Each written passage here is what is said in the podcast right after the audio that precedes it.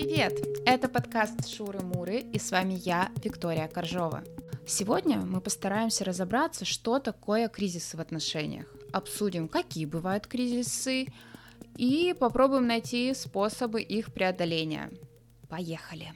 Сегодня у меня в гостях замечательная девушка, практикующий психолог Заира Алексанян. Заира, привет! Привет! Заира, расскажи немножечко о своей деятельности. Я действительно консультирующий психолог и ведущая групп различных тренингов. В частности, являюсь членом сообщества психологов в центре «Форсайт» в Петербурге и являюсь психологом в ВУЗе. Если коротко обо мне, то вот. Заира, сегодня мы с тобой обсудим такую тему про кризисы в отношениях. Давай для начала ты нам немножечко расскажешь, что такое кризисы, потому что я не совсем понимаю точно, как это определение можно обозначить. Прям четкого определения я, наверное, тоже не дам, но скажу так. Вообще, чем характеризуются любые, наверное, кризисы, ну и сегодня, у нас скорее такая тема отношений, это тем, что в какой-то момент в отношениях люди сталкиваются с такими противоречиями, которые невозможно вести дальше в жизнь. Что-то старое перестает работать, и необходимы какие-то изменения, необходима адаптация к новым условиям. Фактически вот это и характеризует кризис, такое острое столкновение с тем, что условия уже поменялись, и нужно менять условия внутри отношений. Если коротко и как-то своими словами, то так. Я думаю, все поймут, что ты имеешь в виду. Тогда у меня следующий вопрос. А как часто могут возникать эти кризисы в отношениях? Люди могут сталкиваться в каких-то недопониманиях каждую неделю. Является это уже каким-то кризисом или нет? Или например, определенный через год у меня будет точно кризис. Можно как-то это определить? Давайте так. Здесь я слышу такое, разграничение действительно важное. Чем отличаются просто конфликты, в отношениях, с которыми мы тоже неизбежно сталкиваемся, и этапы кризисов. Обычно кризисы сопровождаются какими-то изменениями, грубо говоря, пара начала встречаться, и, допустим, они начали с влюбленности. Так не всегда бывает, но довольно часто с влюбленности. И в первое время у них очень много гормонов, очень много такой идеализации партнера. И это может продолжаться какое-то, достаточно такое длительное время, от полугода, может, больше. Но в какой-то момент люди сталкиваются, например, если они все-таки съезжаются, они сталкиваются с тем, что возникают бытовые трудности, возникают разного рода сложности, довольно часто связанные с бытом. И тогда вдруг люди сталкиваются с внутренними моделями, что у одного в семье было принято, чтобы, не знаю, женщина мыла посуду или что-то такое, мужчина чем-то другим занимался, или какая-то другая система. А второй партнер сталкивается с какой-то другой моделью. Он в себе помнит воспоминания о другой модели. Ему кажется, что должно быть иначе. И в этот момент такая пелена влюбленности спадает, и люди вдруг понимают, что перед ними человек со своими интересами, со своими какими-то буграми, выпуклостями, какими-то особенностями. И вот тут начинается, как правило, кризис, когда нам нужно пересматривать. Гормоны больше не помогают, каких-то таких идеализаций становится меньше. И тогда нам нужно перестраивать систему наших отношений и какие-то искать другие опоры, почему мы все-таки вместе, можем ли мы договориться в конфликте или нет. При этом часто такое слышу, часто с таким встречаюсь, что людям кажется, что хорошие отношения — это отношения, где люди никак не конфликтуют. Часто это касается именно как раз этого первого кризиса, такого перехода от стадии влюбленности к следующей. И это, в корне не так, потому что на самом деле люди, у которых есть отношения, если они как-то проявляются в этих отношениях, то они неизбежно трутся своими интересами, своими особенностями друг об друга, и на этом месте, на месте этого трения возникают конфликты интересов в том числе, я хочу так, а ты хочешь по-другому, и мы, возможно, не совпадаем или совпадаем, не очень понятно. И в этом плане конфликты и кризисы, различаются. Кризисы — это что-то такое понятие более на более высоком уровне, когда старое перестает работать. Конфликты — это то, что может случаться в кризисах, может не случаться. Вот как-то так, если разницу про вот это. Не знаю, понятно ли стало? Немножечко стало понятно. Заира, ты уже немножечко начала говорить про то, что есть кризис переходный, или как-то так ты его назвала. Какие вообще еще есть категоризация кризисов в отношениях? Какая есть? Часто кризисы наступают с изменением статуса отношений. То есть сначала человек, находится там, допустим, такую возьмем идеальную систему. Вот человек выходит из собственной семьи, и он начинает обретать какие-то новые навыки, умения, и он в такой стадии монады, когда он один, стадии одиночества, когда он сталкивается с собственными интересами, с тем, какой он человек, к чему у него лежит душа, к чему не лежит. А затем он вдруг может найти кого-то, найти партнера, например. И в этот момент он переходит плавно от стадии монады в стадию диады, когда я уже выстраиваю свою жизнь в отношениях с кем-то. И дальше это может уже развиваться. Вот здесь мы говорим уже про отношения, и значит, следующая какая-то стадия отношений — это когда мы заявляем миру о том, что мы пара. Такое своеобразное заключение брака, оно может как быть действительным, фактическим заключением брака, либо это просто вербальные договоренности о том, как мы живем вместе, как распределяются обязанности внутри семьи, кто зарабатывает, кто сколько зарабатывает, кто не зарабатывает, и так далее. А дальше система может переходить уже в стадию триады, если появляются дети, и в этот момент семья точно сталкивается с кризисом, потому что все меняется. Раньше было по одному, и мы по одному распределяли свое время. Теперь мы распределяем свое время по-другому. И как такового прям кризиса, в его негативной коннотации может не быть, но менять что-то по-любому придется. Потому что, такой пример, женщина, молодая женщина, она раньше обнимала мужа, она много могла быть сама с собой, ее никто не трогал, она обнимала мужа. А потом появляется ребенок, и она 24/7 принадлежит другому еще маленькому человеку. Ее постоянно трогают, она испытывает очень много и стресса, и тактильного контакта, и уже отношения с мужем претерпевают изменения, потому что ему достается меньше внимания, уже просто у женщины не хватит столько ресурсов, отдавать так же, как это было до появления ребенка. Фактически в этот момент системе необходимо перестраиваться. И дальше по нарастающей, появляется каждый новый ребенок, это новая какая-то перестройка для семьи. Фактически кризисы могут возникать во время каких-то изменений, например, переездов. Очень многие пары столкнулись с этим в последнее время, в последние годы. Переезд, ковидные эти времена, когда мы сидели по домам, тоже очень много пришлось перестраивать. То есть какие-то внешние изменения тоже могут провоцировать кризисы в семье.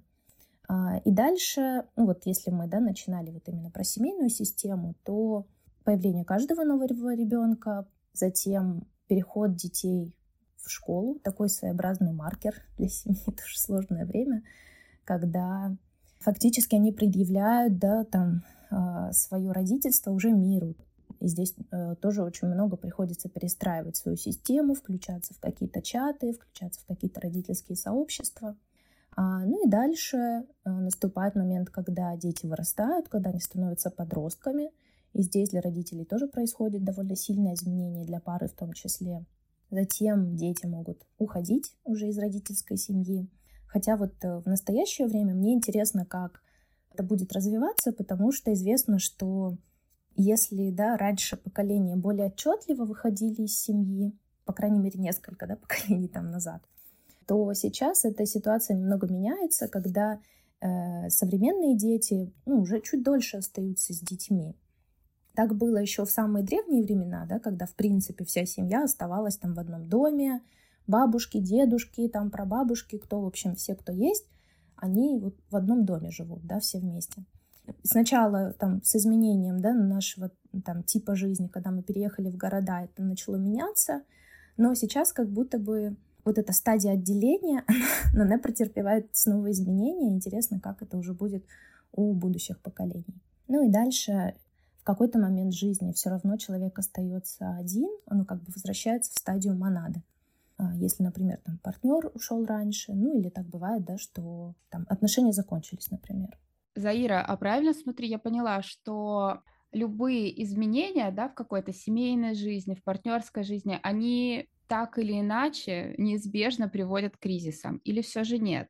Ну, наверное, тут стоит разделить, какие именно изменения. Ну, такие более-менее серьезные, да, вот как ты сказала, переезд. Ну, как бы может ли переезд всегда, или там ремонт, например. Mm-hmm. Я знаю, что многие разводятся после ремонта, да, но можно ли избежать этого? Или все же это неизбежно? Что какой-нибудь минимальный кризис, может быть, даже не негативный, как ты сказала, да, в каком-то вот кризис в позитивном ключе, не знаю, можно ли так сказать, то он все равно неизбежен или нет? Окей, да, кризисы в позитивном ключе, наверное, нужно объяснить как-то, что это такое, потому что и правда нас слово «кризис» может сильно пугать и как будто бы сразу обозначать, что вау, что-то не так, возможно, там это грозит расставанием, да, таким близким. Но вообще говоря, да, кризисы — это просто необходимость изменений, необходимость пересмотра старого. И да, скорее, ну, избегание кризиса в таком случае — это как бы застывание, да, как будто мы застыли в определенной, ну, застыли в старом и больше никак не меняется. Но жизнь все равно подкидывает какие-то изменения. И системы имеют склонность все-таки развиваться, идти дальше, сталкиваться с новыми препятствиями. Более того, почему, ну, и подчеркивается, да, такая позитивная сторона кризиса, что преодоление кризиса открывает новые возможности. Если вы смотрели этот мультфильм «Головоломка», там очень красиво показан вот этот переход кризиса, да, когда старое ломается, и нужно время для того, чтобы появилось новое. И когда появляется новое, появляются другие инструменты и другие возможности. Да, я где-то, ну, если про отношения говорить, лучше понимаю, как устроен другой человек. Я лучше вижу разницу между мной и моим партнером. Я лучше понимаю, как я сама вообще, да, какая, ну, от меня инструкция, да, там, что меня поддерживает, а где мои тонкие слабые места, где мне сложно переносить стресс, и какой мой партнер. И это дает довольно глубокое ощущение такой уважительной привязанности, когда вот именно удовольствие, да, вот этих вот долгих отношений может появиться. Потому что, ну, вообще говоря, да, для живых существ, ну, там, грубо говоря, да, для животных, какая задача, да, чтобы выжить? Там, соединиться в пару, сделать там детенка, и, ну, и все на этом. И найти следующего партнера. Но мы, люди, устроены так, что нам интересно, что будет дальше, если эти отношения продлятся. И вот там с течением, да, времени в проживании кризисов мы как раз обнаруживаем вот эту вот, ну, привязанность, да, вот эту вот, ну, те самые, не знаю, глубокие отношения, которым, наверное, ну, там, посвящено множество там, фильмы и все такое, когда вот эта вот прекрасная картинка, да, где два старичка там где-то вместе, вот, и почему они вместе, да, там, ну, наверное, потому что им хорошо рядом, и есть эта эмоциональная близость. Угу. Чтобы достичь гармоничных отношений, надо правильно пережить, мне кажется, да, все эти кризисы. Тогда ты начнешь хорошо понимать своего партнера и меньше негативить на него. Правильно? Ну, мое такое субъективное мнение, что это, наверное, так. В общем варианте, да.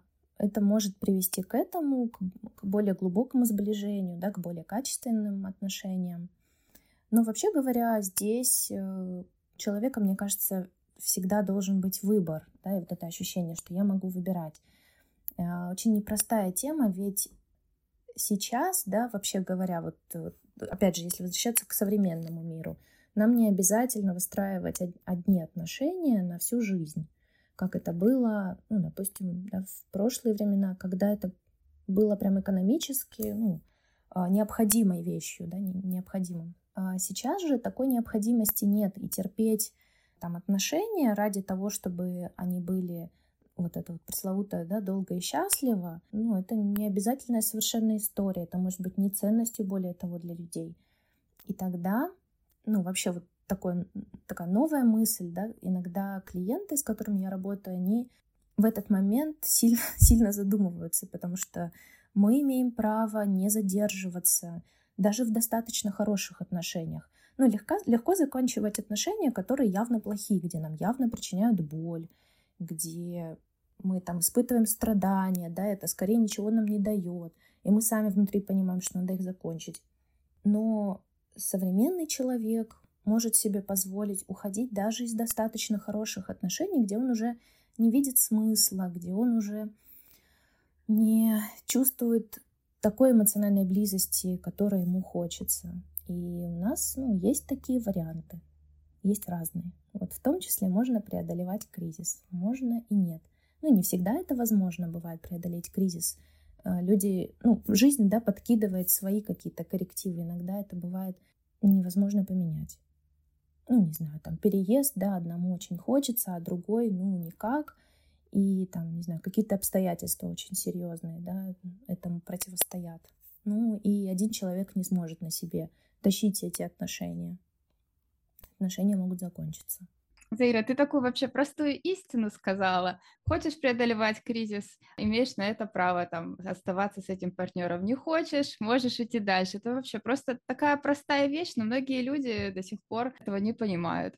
Прекрасно, что мы это повторили. В принципе, знаешь, мои вопросы закончились. Хочется, наверное, попросить совета для наших слушателей, что делать, когда все-таки есть желание перебороть кризис, но с этими кризисами сталкиваешься снова и снова в отношениях. Что делать? Может быть, как-то их можно избежать все-таки? Не знаю, там, закрыть глаза, закрыть уши. Что можно сделать такого простого, чтобы их было поменьше, этих кризисов? Опять же, я не скажу ничего нового, да, что это разговор, да, это... передоговариваться, это разговаривать друг с другом. Буквально недавно, кстати говоря, я и мои коллеги, закончился у нас курс про отношения, который назывался «Фундамент здоровых отношений». Буквально вот в субботу прошла последняя встреча.